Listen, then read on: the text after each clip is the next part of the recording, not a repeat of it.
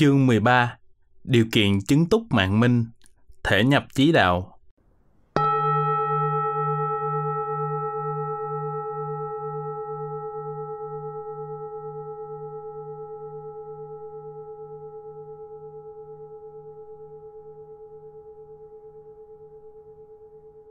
Một, dịch nghĩa. Một vị sa môn hỏi Đức Phật, nhờ nhân duyên gì biết được túc mạng và thể nhập chí đạo?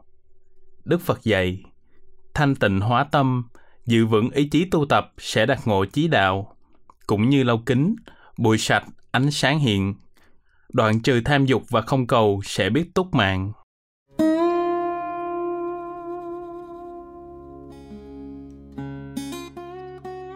2. Lược giải. Trong pháp thoại tuy ngắn nhưng xúc tích này, có hai vấn đề được nêu ra để bàn thảo. Một là vấn đề túc mạng minh và điều kiện cần và đủ để đạt được. Hai là chí đạo và điều kiện cần và đủ để thể nhập. Vấn đề thứ nhất phổ thông cả Nam truyền lẫn Bắc truyền. Vấn đề thứ hai là quan điểm khai phóng của Phật giáo Bắc truyền thuộc phần nội dung, nhưng thuật ngữ là vay mượn, chí đạo. Chúng ta sẽ lần lượt khảo sát từng vấn đề. Trước hết là vấn đề túc mạng. Trong pháp thoại, Đức Phật dạy, đoạn trừ tham dục, không tham cầu sẽ biết được túc mạng. Ở đây, vấn đề tham dục được đưa ra mổ xẻ đến 2 lần.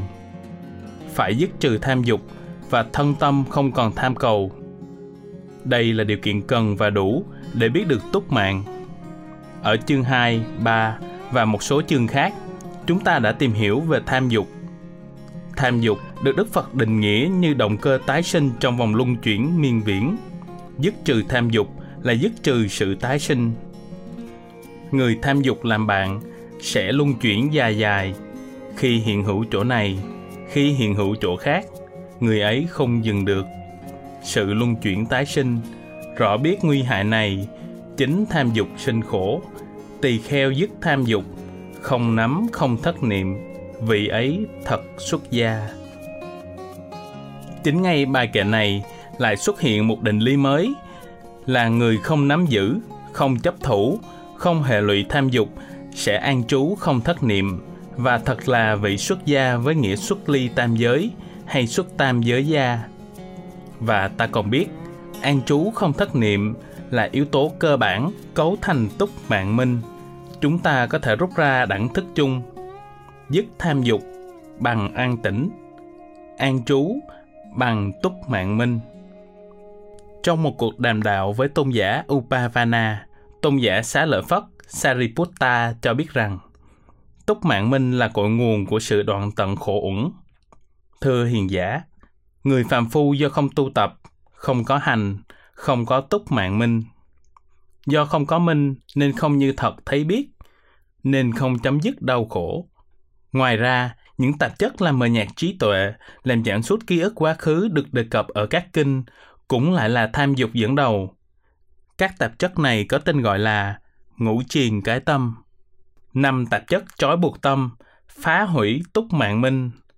Sắt, đồng, thiết, chì, bạc là 5 uế nhiễm của vàng.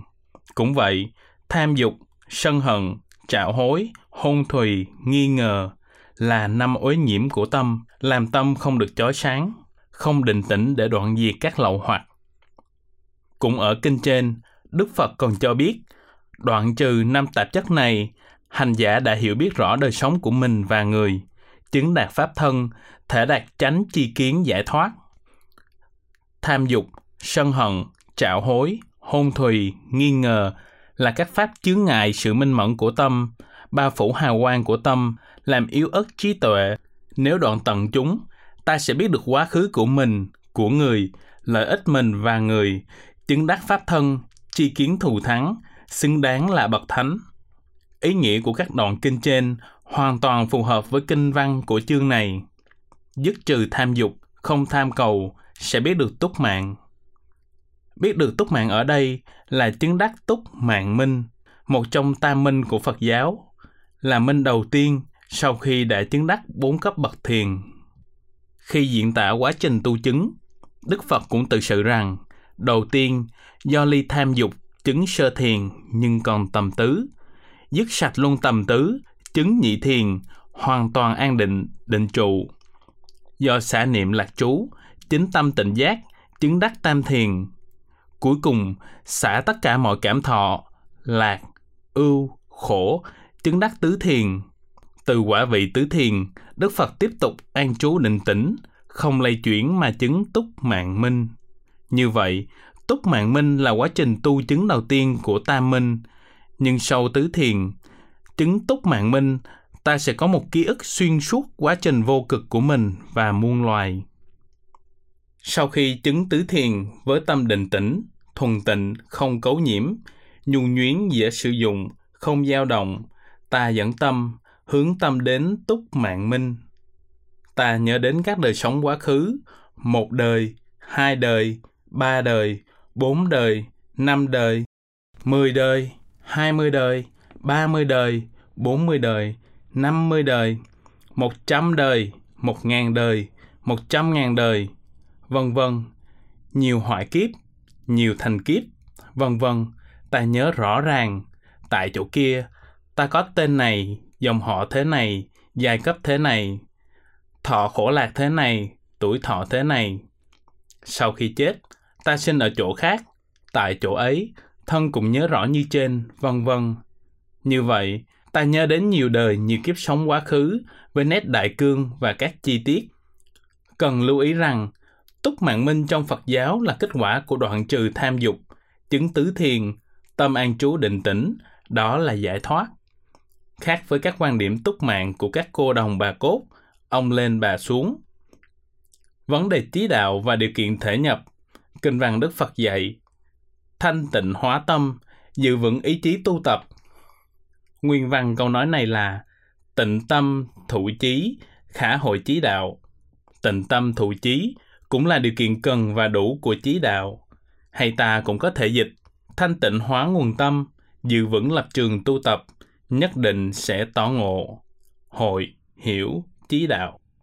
Chí đạo là thuật ngữ của đạo giáo, với ý nghĩa chỗ cứu cánh của đạo giáo là vô vi. Cũng như các thuật ngữ, ấn trí hoặc trí tri, cứu cánh của hiểu biết. Chí nhân, cứu cánh của đức nhân. Chí đạo được mượn dùng ở đây không mang ý nghĩa của đạo giáo, mà ý muốn nói là chỗ cao tột của đạo Phật, đạo giải thoát.